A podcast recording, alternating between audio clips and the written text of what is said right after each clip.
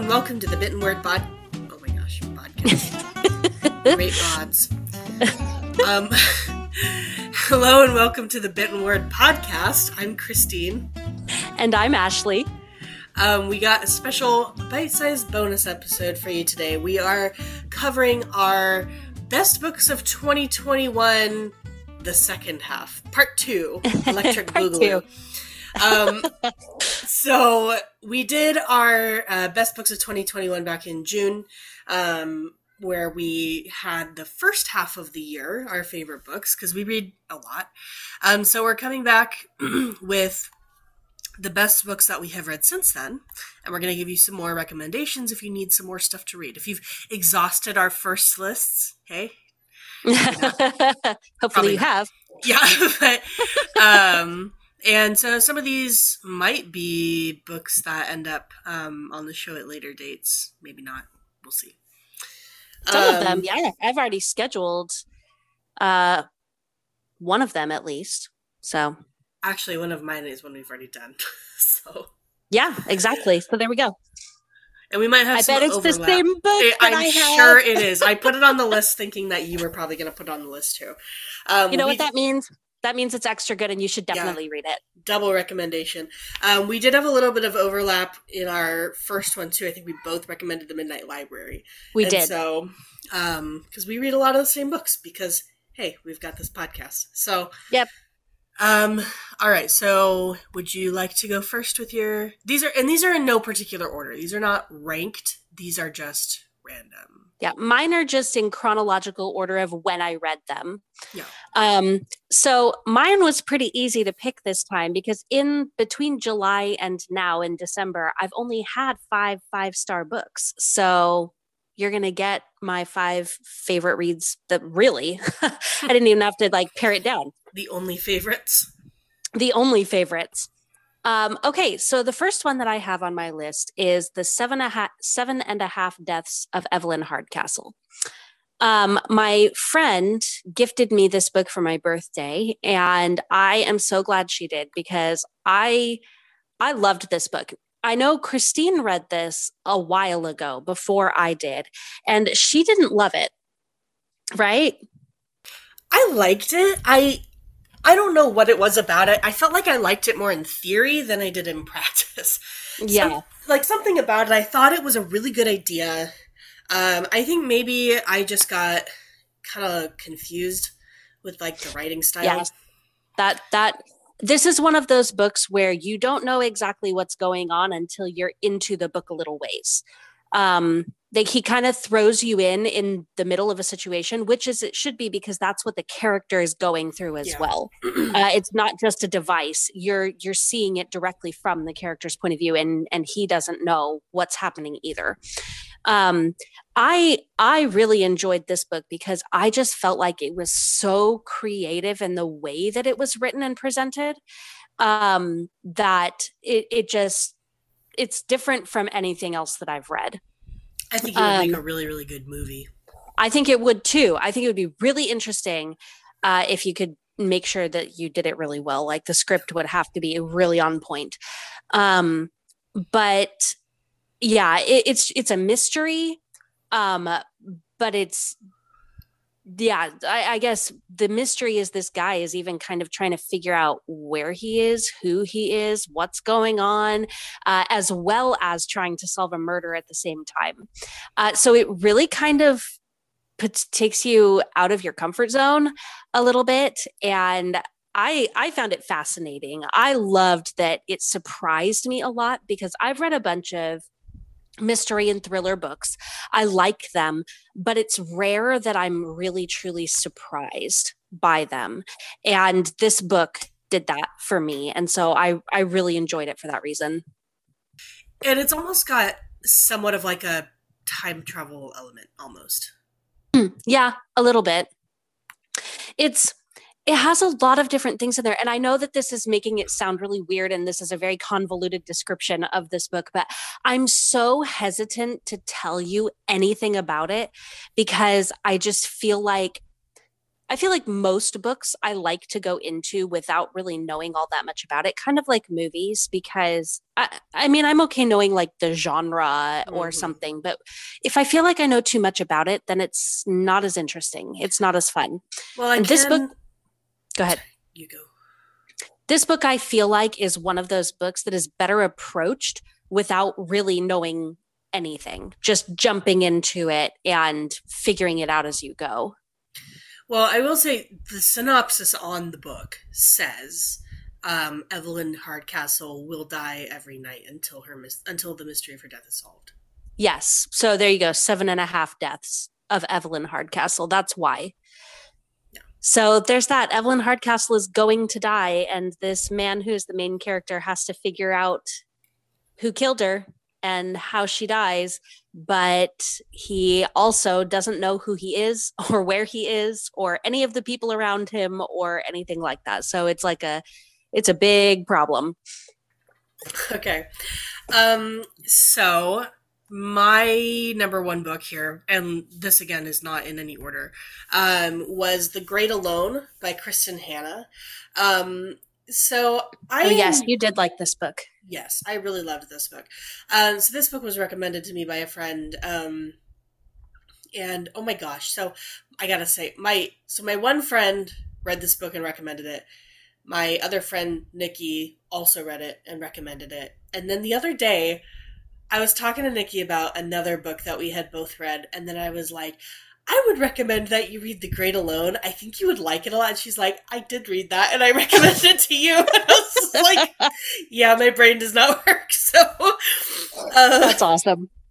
and, then, and then I was like, remembering that the entire time I was reading it, I was texting her and being like, I hate this guy. I love this part. so I'm like, I'm so stupid, man.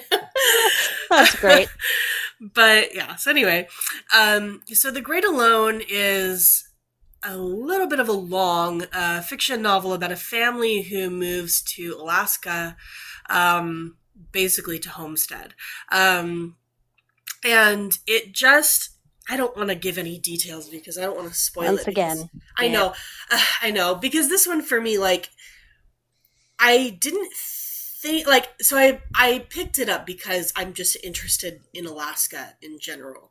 And mm-hmm. so I thought that that enough might be enough to get me into the story. And I will say it's a little bit of a slow burn at first, but then I feel like it begins to pick up and then it like snowballs. And so it's like after a while you're like, "Oh my gosh, what's going on? What's going to happen?" Um and so I think after a certain point the story becomes very compelling. Um and it mostly centers around this teenage girl um so like it's her and her parents but it's from her perspective and so it's her you know living out here in the wilderness i think it's set in the 70s um you know it's like the the land is rough and it's hard to live out there and they're having to learn how to do all of this homesteading stuff um, basically because her dad wants to be like off the grid um, mm-hmm. but they don't have any experience with doing any of this so they have to learn how to hunt how to you know gather wood how to you know um, store food for the winter because the winters are extremely harsh um, but i really love it because they have like a really wonderful community that like tries really hard to help them. Um and then but like the family dynamic is really toxic and really tragic. And so you just see kind of like this family fall apart like while everyone is trying to like help them. And so, i think it's pretty typical Kristin hannah if if you have read any Kristin Hannah, like The Nightingale, uh, I think that one is like her most the one everybody has read. Um, and I, I think that that's typical for her is to watch tragedy unfold, mm-hmm. like you know. Which yeah, it's like I don't know. It's so beautifully done though. Um, yeah, like the I don't know the scenery and just the way she describes where they are and like how she is experiencing yeah this tragedy. It's i don't know. It's just really pretty to listen to. And i am not typically a huge fan of like fiction. Um and so i was surprised that i liked this one as much as i did. Yeah. I I agree. I'm surprised that you did too, just because it doesn't seem like your normal thing. No. Okay. Um, my next book was Malibu Rising by Taylor Jenkins Reid. Um, and I'm I was surprised that I liked this book as much as I did. Uh, it's it was, I think, one of my first um, book of the month picks because I joined the book of the month club this year, um, and I had heard a lot about it. I'd kind of seen it floating around, and that month it was the most enticing book for me and so i was like okay i guess we'll give it a, a try. But i ended up really loving it. Um, so this is the story of the four riva children. They are the children of mick and june riva. Um, and it happens over the course of like one 24 hour 48 hour period but with flashbacks into the story of their parents and how they met um, so that you can kind of get an idea of what these kids' lives were like. And then you see everything kind of come to a head in these two days at this giant party at one of their houses in the 80s. Um, so just some little background that won't really be a spoiler. Mick Riva, their father, is like a super, super famous singer. Like, think Frank Sinatra. This is kind of the era and the caliber of fame that he achieved. Um, and he met their mother before he was famous.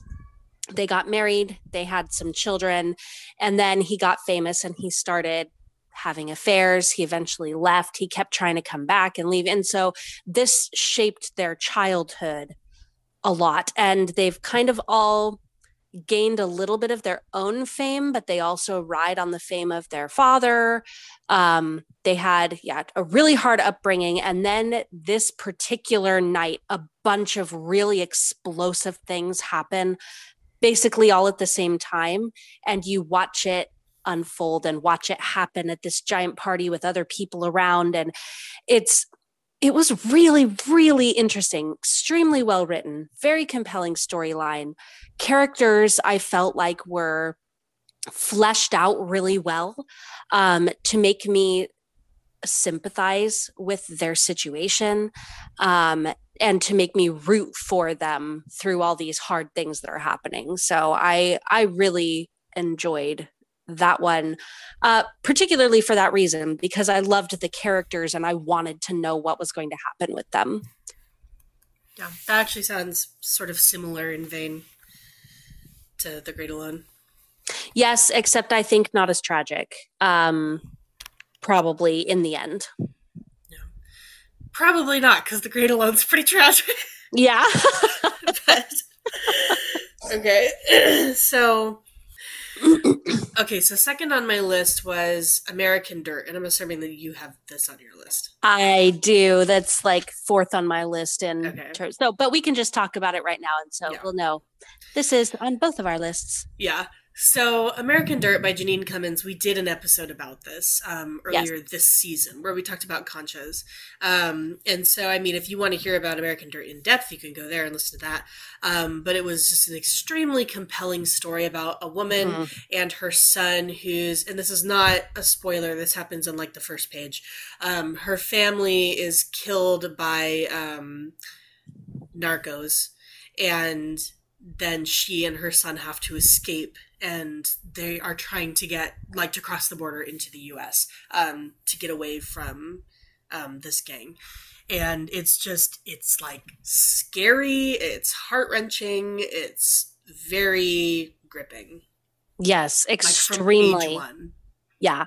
Um, once again, really great character development.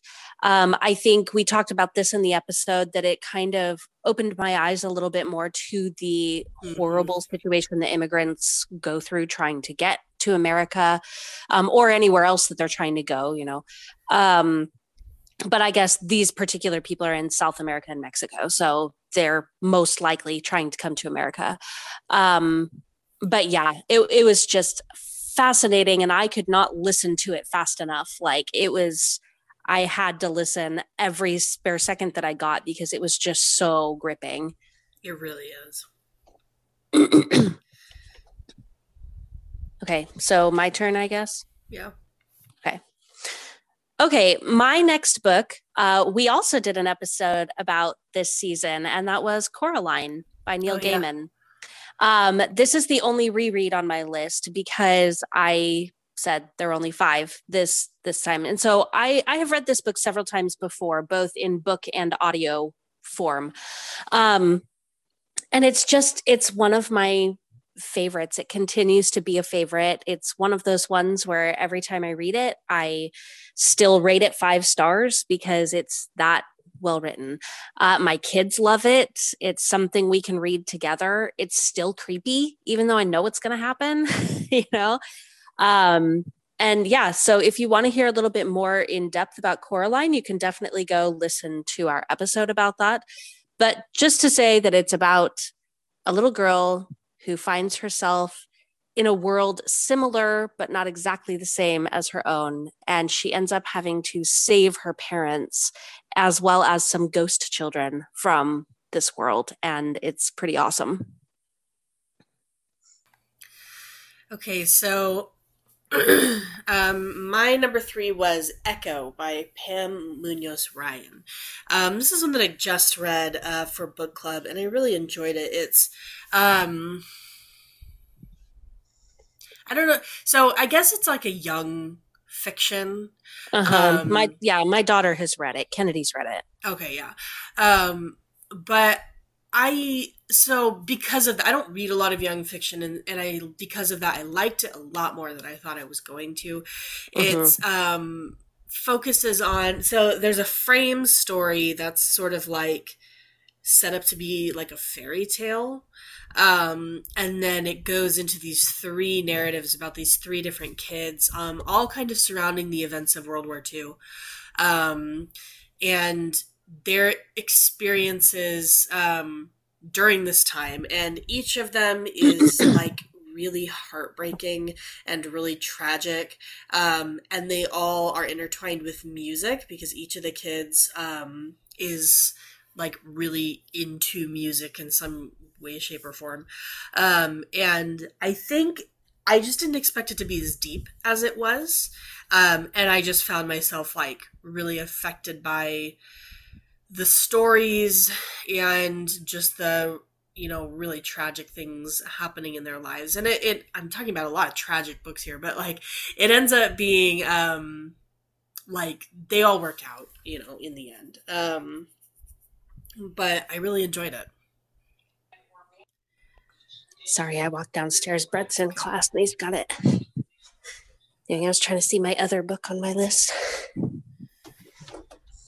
Yeah, I was going to say that you seem to be really liking the tragic stories.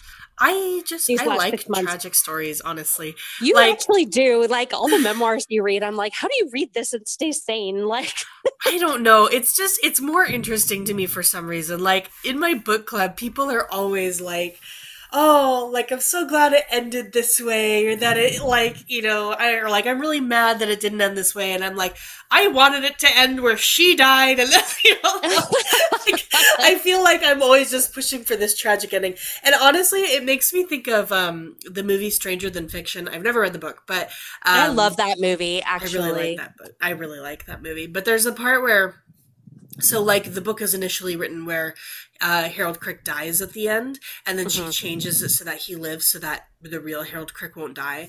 And um, the guy says like, you know, well, if you change it, it's not going to be this like what did he say? He's like, it's not going to be this incredible work of fiction or whatever. It won't be a like, masterpiece. It'll yeah, it won't good. be a masterpiece. Yeah, and that's honestly that's what I feel like. Like I feel like sometimes by making everything work out all like Deus Machina, that they kind of like remove this element that would have made it a really good, really tragic like masterpiece. Like, and I don't know, like maybe it's just me maybe it's just like that it's cathartic or something but like i feel like sometimes like sometimes they're better when everything works out and even though sometimes you're rooting for it to work out i think sometimes it's better for it to have a tragic ending and the thing is that sometimes all of these books, yeah i think all of these books have actually like good endings. You know, Yeah. a lot of the events are tragic. Yes, yes, that's true. Okay, my fourth book was American Dirt that we already talked about. So I'm going to put it back over to Christine to hear about her fourth book. Okay. um, so my fourth book was Empire of Pain by Patrick Radden Keefe, which if you Another know- somewhat depressing one. Yeah, well, and I'm going to say, kind of, yeah. I'm going to say, if you know me in person, you've probably heard me talk about this book like ad nauseum. yes. I was reading this book. It took me like six months to read. Like I don't know, or maybe not six months, probably more like four months. But um, I don't know why it took me so long. It's it was not one of those books that when you're not reading it, you're sitting around going, "Oh my gosh, I've got to read it right now." But when you're reading Mhm. it, it's very absorbing, and so it was incredibly interesting. It's about it's a nonfiction book about um Purdue Pharma and the family that owns Purdue Pharma, the Sacklers, um, and their involvement in the opioid crisis because they are the company that created OxyContin. Um, and so I just thought it sounded like an interesting topic, and I typically like to read books like this where it's like deep dives into like weird topics people don't know a lot about. Um, in the, like by the end of the book, though, I actually was really compelled and felt myself i felt like i had all these strong feelings because i guess one of the questions it kind of explores is like how much um, responsibility can a company or a family you know really take for something like the opioid crisis because it's like Yeah. you know they've produced this drug but it's like you know there's also responsibility on the part of like people taking the drug right but, Yeah. but then it's like you get into dicier subjects like well the nature of addiction and you know things Mhm. like that and so and so i feel like it's one of those things where it's really hard to just lay blame at the feet of like you know one set of people but Yeah. um reading having gone through the book i feel like there is much more of a case um, for like the culpability of purdue pharma um, in this and that and that i think part of the problem is that they have not like even acknowledged it basically in any Yeah. way like they haven't even said like yes it's really tragic that these things are happening like they just Yeah. like no that's not happening um and so I don't know. That was just really, I felt like a really eye opening book, particularly when you like looking into like greed of corporations and like Yeah. the, you know, like we're just in this to make money kind of thing, you know? And so it was just very, very, very, very interesting because I feel like there's a lot of, you know, when you don't do like a deep dives into these subjects from the outside looking in, it's hard to know all of the details that really build up a case, you know, Yeah. Yeah, for sure. Okay, my last five star book of 2021 was Project Hail Mary by Andy Weir. Um, this is the same guy who wrote The Martian for anybody who has read that book or watched the movie. I did never read the book, but I did watch the movie and it was really good. Um, and my my friend who gifted me Seven and a Half Deaths of Evelyn Hardcastle is the one who recommended this one as well. And she told me that the the way The Martian came about was um Andy Weir, the author, was like, okay, what if like he gave himself a problem and it wasn't it wasn't like it had to be a space problem or anything but like he gave himself a problem. Okay what if somebody got stuck on mars? And he had he told himself okay now i have to scientifically and realistically solve this problem. And that's how the book came about um and so this um weirdly enough it starts out very similarly to seven and a half deaths of evelyn hardcastle where you have this guy who doesn't know who he is or where he is. Um, and you eventually find out that he is on a spaceship but he doesn't know how he got there or why he's there. And he keeps having these like memories come back to him to help him understand his situation. Um, pretty quickly on early in the book you find out that they there is a small alien organism that did not originate on earth. That's why it's alien. That was very redundant. Um and they but they find it and it's it basically eats the sun. It's taking um it like uses the sun to breed and so it like uses the sun's energy so much that it is making the sun dim. And by terrifying. it right? And so because of that they're going to start having catastrophic results or uh, yeah things on earth happening because the sun's light is not as strong right? And so they're scrambling to find an answer to this and how to fix it before there is just like massive amounts of deaths um, and crops failing and things like that. And so the book kind of goes through this guy trying to figure out why he's on the spaceship. How the heck am I supposed to solve this problem? Humanity is depending on me. And it's it's just fascinating.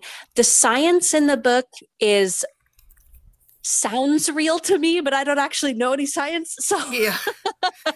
so the sciencey parts, I'm like, that sounds plausible if I knew what you were talking about, you know. But the fact that I don't know what he's talking about kind of makes me feel like maybe it is somewhat sound science. Um, or at least I'll I'll recognize certain things and be like, oh yeah, okay. But then he takes it a little further than I have the capacity to understand without lots and yeah. lots of extra schooling, you know.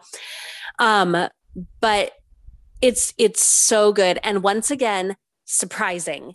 And i i don't want to give away you know some of the more important things that happen and the more interesting things that happen.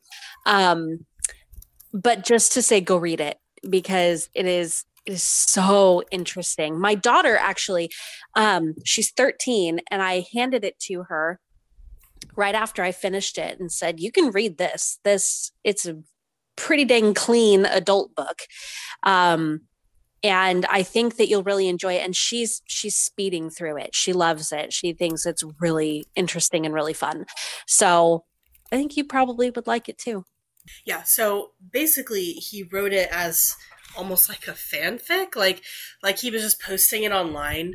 Um, but then all of these like nasa scientists were reading it and saying like actually this science is like incredibly sound. And so really? okay. Yeah. and so then they so then he got it published. Um, but i always so there you go. an interesting story. The science in this is probably also very sound then.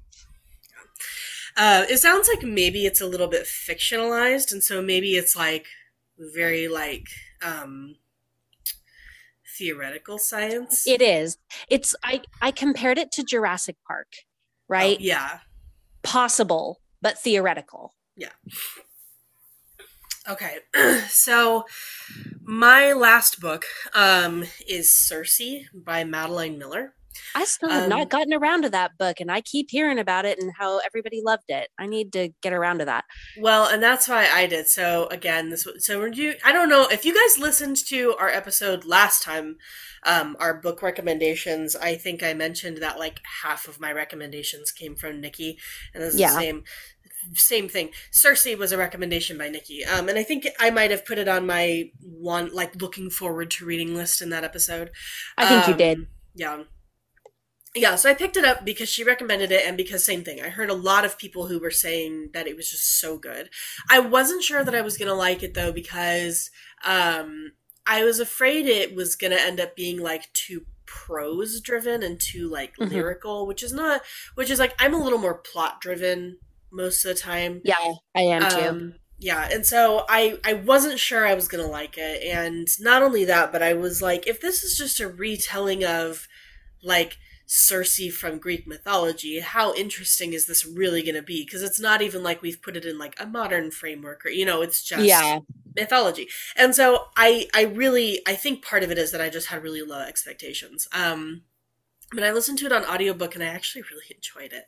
Um, and I think, and it really what like Nikki and I were trying to tell someone about it the other day, and we were both having a really hard time articulating yeah. why it was as good as it was. And I feel like I'm okay. in the same boat here, like, because it really is. It's just a retelling of mythology, of the story of Circe. But I think part of it is that, like, I didn't know all of these other things about Circe. Like my main experience with Circe is like the Odyssey, right? Where really all you hear yeah. is that she's living on an island and she turns the guys into pigs. Um, yeah. But I guess there's a lot of other details about her, like from mythology that I didn't know. People she's related to, like you know, thing other things that she did that are like big parts of Greek mythology. Um, and so that was interesting to learn about. And then I think part of it is just like you're seeing it from her experience. And so it really humanizes her. And it also kind of gives a look into like why the gods are like so petty and involved in human mm-hmm. affairs as they are. Um, and so I think that was just an interesting aspect. It's also got a bit of like a feminine, like feminist twist. Yeah. Not twist, but, uh, edge. yeah, yeah. Um, and so you know that might be interesting for for some readers. Um, but yeah, I I really enjoyed it, even though it's hard for me to really really pinpoint why. I gotta move that up my list. I'm like the only person who hasn't read it. so you don't have any honorable mentions. I I um, do not um, this time. I do have one honorable mention for mine. Um, so this is another Nikki book. Um, so, so the reason have Nikki in your reading life. I know I wouldn't have. I wouldn't read any books apparently, if it or maybe my my reading list would just be like a lot more boring. Um, so this book, it's an honorable mention because this is not a book that I feel like everybody could just pick up and enjoy. So this book is a is an anthropological text and so it's very science heavy it has yeah. parts that can be dry but it is actually but it's really fascinating to like actually look at and i think to discuss. So it's called saints scholars and schizophrenics and it's by nancy Scheper hughes. Um, and i think nancy Scheper hughes is like a cultural anthropologist. Um, but it's about um, culture and uh, mental illness in 1970s rural Ireland. So it's very specific, very specific, very pigeonholed. yeah. um, also, topic. sounds like it would be super depressing. Well, not as depressing as you would think.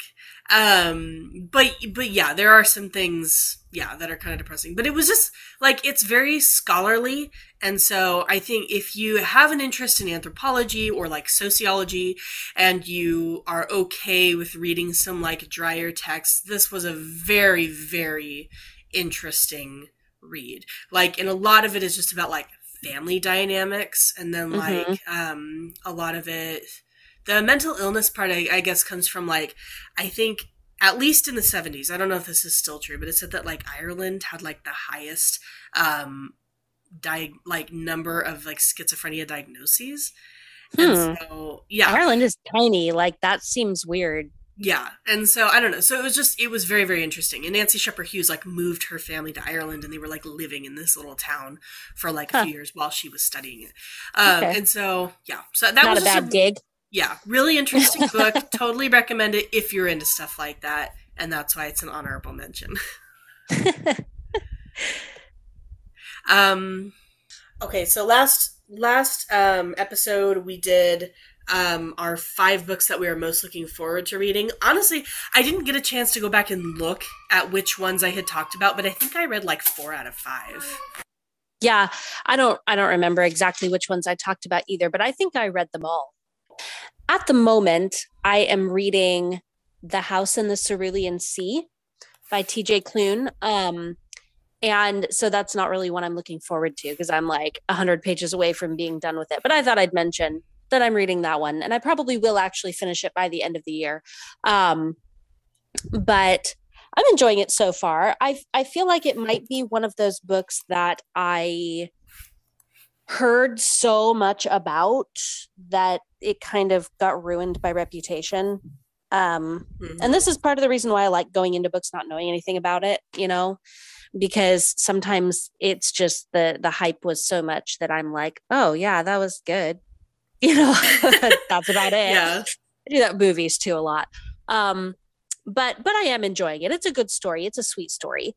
Uh, but the first book that I am looking forward to reading is called Adventuring Together, um, and it's it's kind of a idea book, but also like an inspiration on how to adventure with your family and with your kids, and how to make make it a priority and make memories that way with your kids. So I I'm always looking for stuff like that. And I feel like this last year and a half, we have done a lot less of that. Not that it's been non existent, but that like as a family, we haven't because my husband has been in such an intensive school program and because of COVID.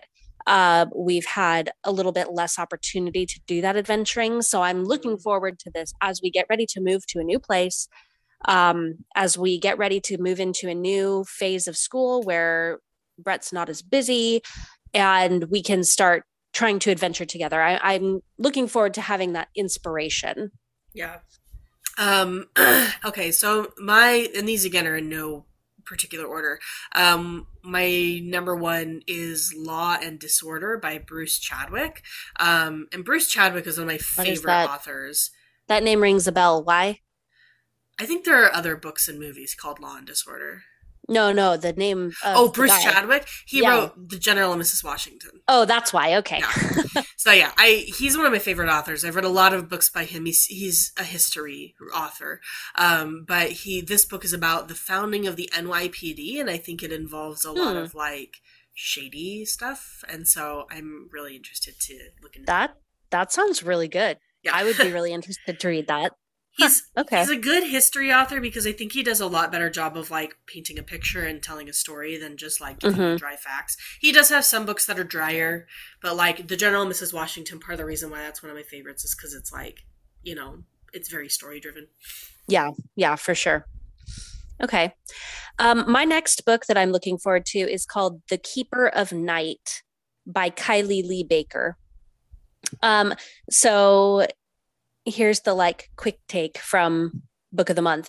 Ren Scarborough is on a journey to impress the goddess of death in this riveting story of monsters, magic, and reapers. So it's very YA, right? Yeah, Um, so it says she's a half British Reaper, half Japanese Shinigami, and she's been collecting souls in the London streets for centuries. Um, but when her failure to control her Shinigami abilities drives Ren out of London, she flees to Japan to seek the acceptance she's never gotten from her fellow Reapers. Uh, so she goes to the Japanese underworld to serve the goddess of death and has to prove herself worthy. So I I thought that sounded kind of fun and in my wheelhouse. hmm, interesting. Okay, so my next one is The Royal Art of Poisoning. Um, this is by yeah Eleanor Herman. Um, she I like a lot of her books, um, but this book is about poisons and poisonings. I think both purposeful and accidental. Like I think it's one of those things where she talks about like cases where people have poisoned other people, but then also talks about things like arsenic wallpaper. You know, Yeah, interesting. Okay. I'm looking forward to that. Yeah, that sounds interesting. Um okay, my my next book is called The Priesthood Power of Women. Mm, I want to Um, read that so bad. Yeah, so I I haven't read it yet. I've heard so much about it. I listened to a podcast with the author um talking about it and I have my same friend, so I guess Rachel is my Nikki. Um she said that she read this with like a church book club and that they had to go through it really really slowly because it had so much in it and it's just a kind of short volume. Um but but this is about the priesthood power of women. You know, I think that church is a place that is historically and um, seemingly very patriarchal.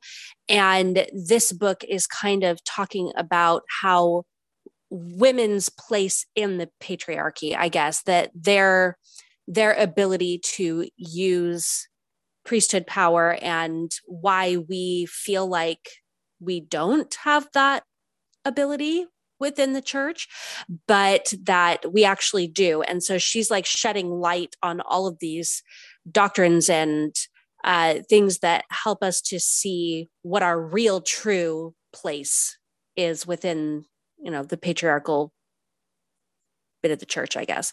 Um, So I'm really, really interested to read it. I was gonna say, um, so I think we do have a good portion of listeners who are Mormon. Um, if you're not Mormon and you have no idea what we're talking about, that's it's because you're not Mormon. So well i think though i think this i mean this particular book is for and the audience you know of women in particular, but also men in the Church of Jesus Christ of Latter day Saints. Yeah. But I do think that this is an issue that extends not only to our church, but to Christian churches in general. It is. I think some of the theology will be um, uh, mostly universal across Christian yeah. churches, but not all of it will be. And so that's yeah. just caveat for that. Yeah, just so if you think it's interesting, just know that it, it will have a slant towards the LDS church. My next one is Forget the Alamo um, by Bryan Burrough. Um, you bought that while you were here at the Alamo, huh? Oh, not, I didn't buy it at the Alamo. I bought it while I was there the next time. I bought it oh, at Barnes and Noble. But That's right yeah. Um, but i will say i'll tell you um, so like we're from texas right? And so I, when i saw this book i held it up to ashley and i was like this is sacrilege. You can't forget the alamo. And then later i bought it and she's like you bought forget the alamo? You said that was sacrilege. So um, but after i read the cover like i thought it sounded really really interesting. And so it's just about it's just the story of the alamo but i think it focuses a lot more on like um other topics that we don't typically talk about, things like um, race and like other minorities and like kind of like their place in the Alamo and how they kind of get whitewashed and and stuff like that. And so I think it's kind of just trying to give voice to the parts of the Alamo that we don't talk about. And so yeah. it sounded interesting. Yeah, for sure. Okay, um, my next one is another YA book. Um, and we've, so it's Gilded by Marissa Meyer. And this is going to sound somewhat familiar because we did an episode a little while ago about Heartless by Marissa Meyer, which is the backstory for the Queen of Hearts. Um, this is a book by her that is a retelling of the Rumpelstiltskin story. And it just came out a few months ago. My daughter has already read it and she is like dying for me to read it. And based on what she's saying, it sounds like it might go to a little bit of darker places and maybe might be like an older YA book than what Marissa Meyer has written in the past. Interesting. Um, yeah, so so I'm really curious to read it now, and it's actually going. I don't know if it was supposed to be, but it's going to be a uh, duology, I think. There is a second book coming out next year. Um, so I need to get on that so that I'm ready for when the second one comes out next year. Okay, my next one is The Badass Librarians of Timbuktu. Okay, you'll have to tell me about that one because I have seen that floating around for a long time, but I haven't ever read it. Oh, really? Um, okay, so yeah, I just I had never heard anything about this book. I just ran into it at Barnes and Noble. Um, but it is by Joshua Hammer, and it is about Malian librarians who risk their lives to save ancient texts from Al Qaeda. True story. That's like that's like watching movies or reading about people trying to save art from the Nazis. I know, yeah. It, it, sounds like a similar kind of premise. Well, and the thing I was reading said that they like pulled off a heist like Ocean's Eleven style, and so I'm like, what? that sounds awesome. That sounds great. Now I really want to read it. I know. um, okay. My last one is called A History of Wild Places. And this is my newest, my like December book from Book of the Month. And I'm actually really excited about this book. Um, here's the little synopsis from Book of the Month. Says Travis Wren has an unusual talent for locating missing people. Hired by families as a last resort, he requires only a single object to find the person who has vanished. When he takes on the case of Maggie St. James, a well known author of dark, macabre children's books, he's led to a place many believe to be only legend. Called pastoral, this reclusive community was founded in the 1970s by like minded people searching for a simpler way of life. By all accounts, the commune shouldn't exist anymore, and soon after Travis stumbles upon it, he disappears, just like Maggie St. James.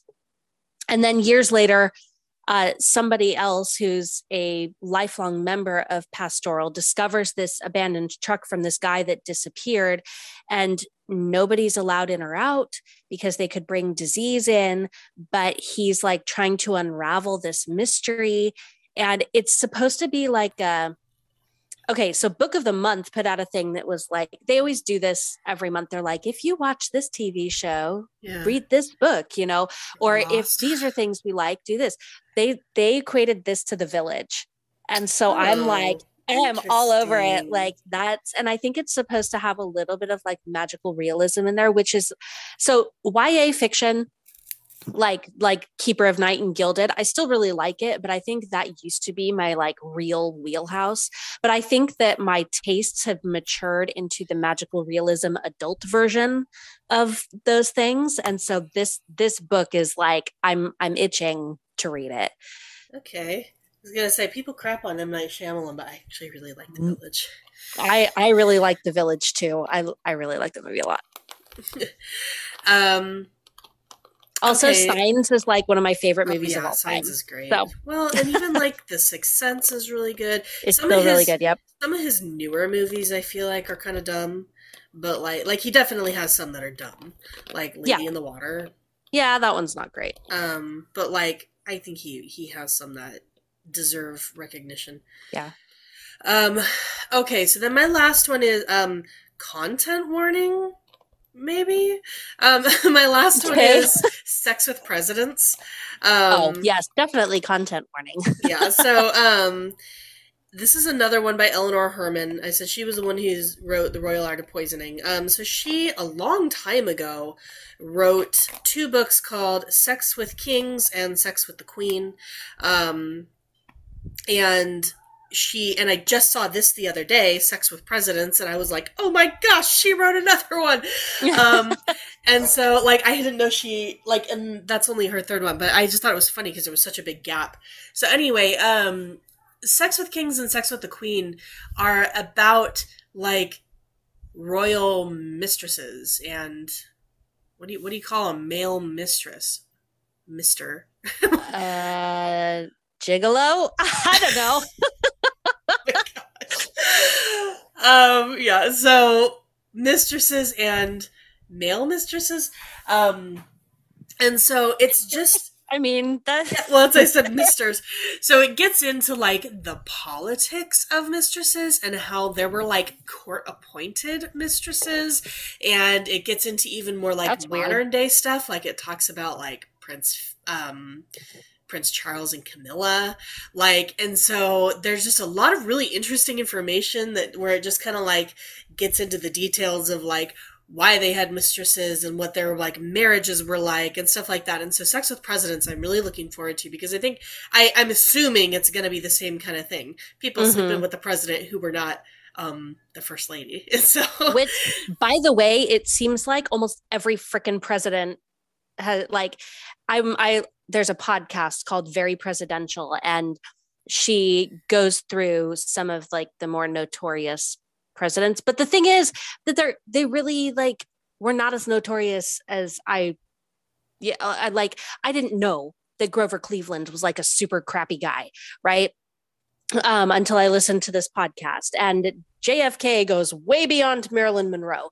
Yeah. Um, like there's there's a lot of stuff that presidents have done and been involved with, and I feel like almost Oh, yeah. always there are other women. Like it's ridiculous. I I kind of hate that, but it is interesting.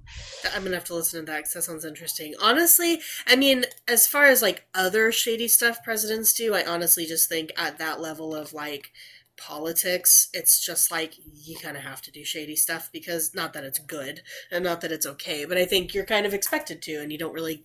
It's hard, impossible to get that far without having done shady stuff. Yeah. You know, Yeah, that's just kind of how American politics works. Um, which sucks. yeah, it really does.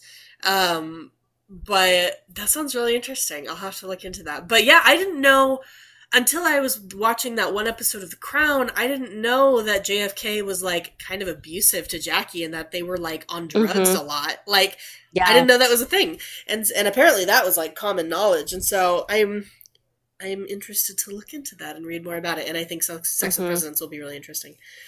I think the most, even though there were some things in there, I think the most shocking thing that I discovered in that JFK episode of Very Presidential was that he did not care about the space race. Oh, really?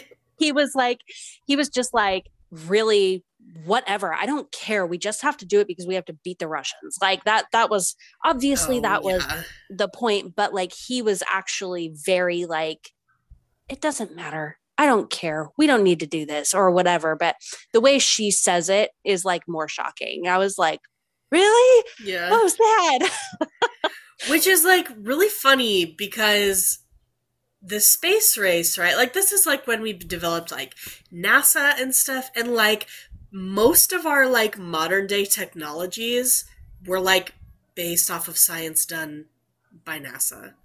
Like Yeah. cell phones and like touch screens Okay. and like all these things.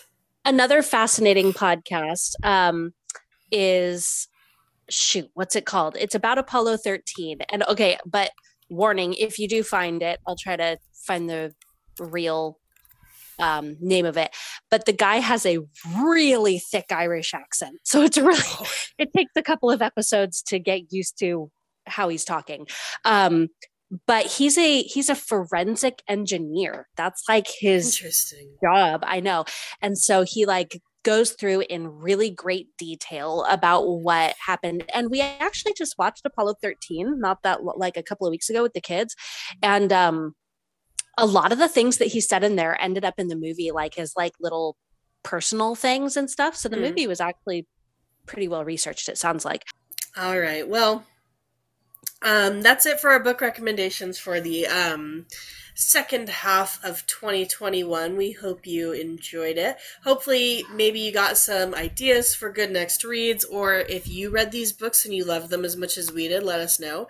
Um. You can join us for further discussion on our Twitter at the Bitten Pod or on our Instagram at the Bitten Word Podcast. You can also email us at the Bitten Word Podcast at gmail.com.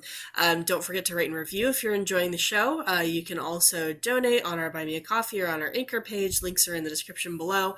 Uh, donations are not um, expected, but are greatly appreciated, and they help us to uh, make more episodes for you. Um, also, stick around because uh, uh, we're going to have another episode coming out on the last day of the year, New Year's Eve. We're going to be releasing our 2021 book stats. Um, and so you're going to get probably more information than you need about all the books. Um, but it's good and interesting it is interesting. It's weird, and maybe it'll inspire you to to do your own book stats. Uh, so we're just looking at the, all the books we read this year and comparing, you know, author nationalities, author genders, um, nonfiction versus fiction, how oldest many newest books oldest newest, how many we read in each month, stuff like just in just random stats that maybe you'll find interesting where we analyze our reading habits for the year. And we do this every year just on our own. And so this will be our first year doing it on the podcast because this is our first year of our podcast. yeah um, and hopefully you enjoy it. So look forward to that coming out December 31st. And until then, happy reading and bon appetit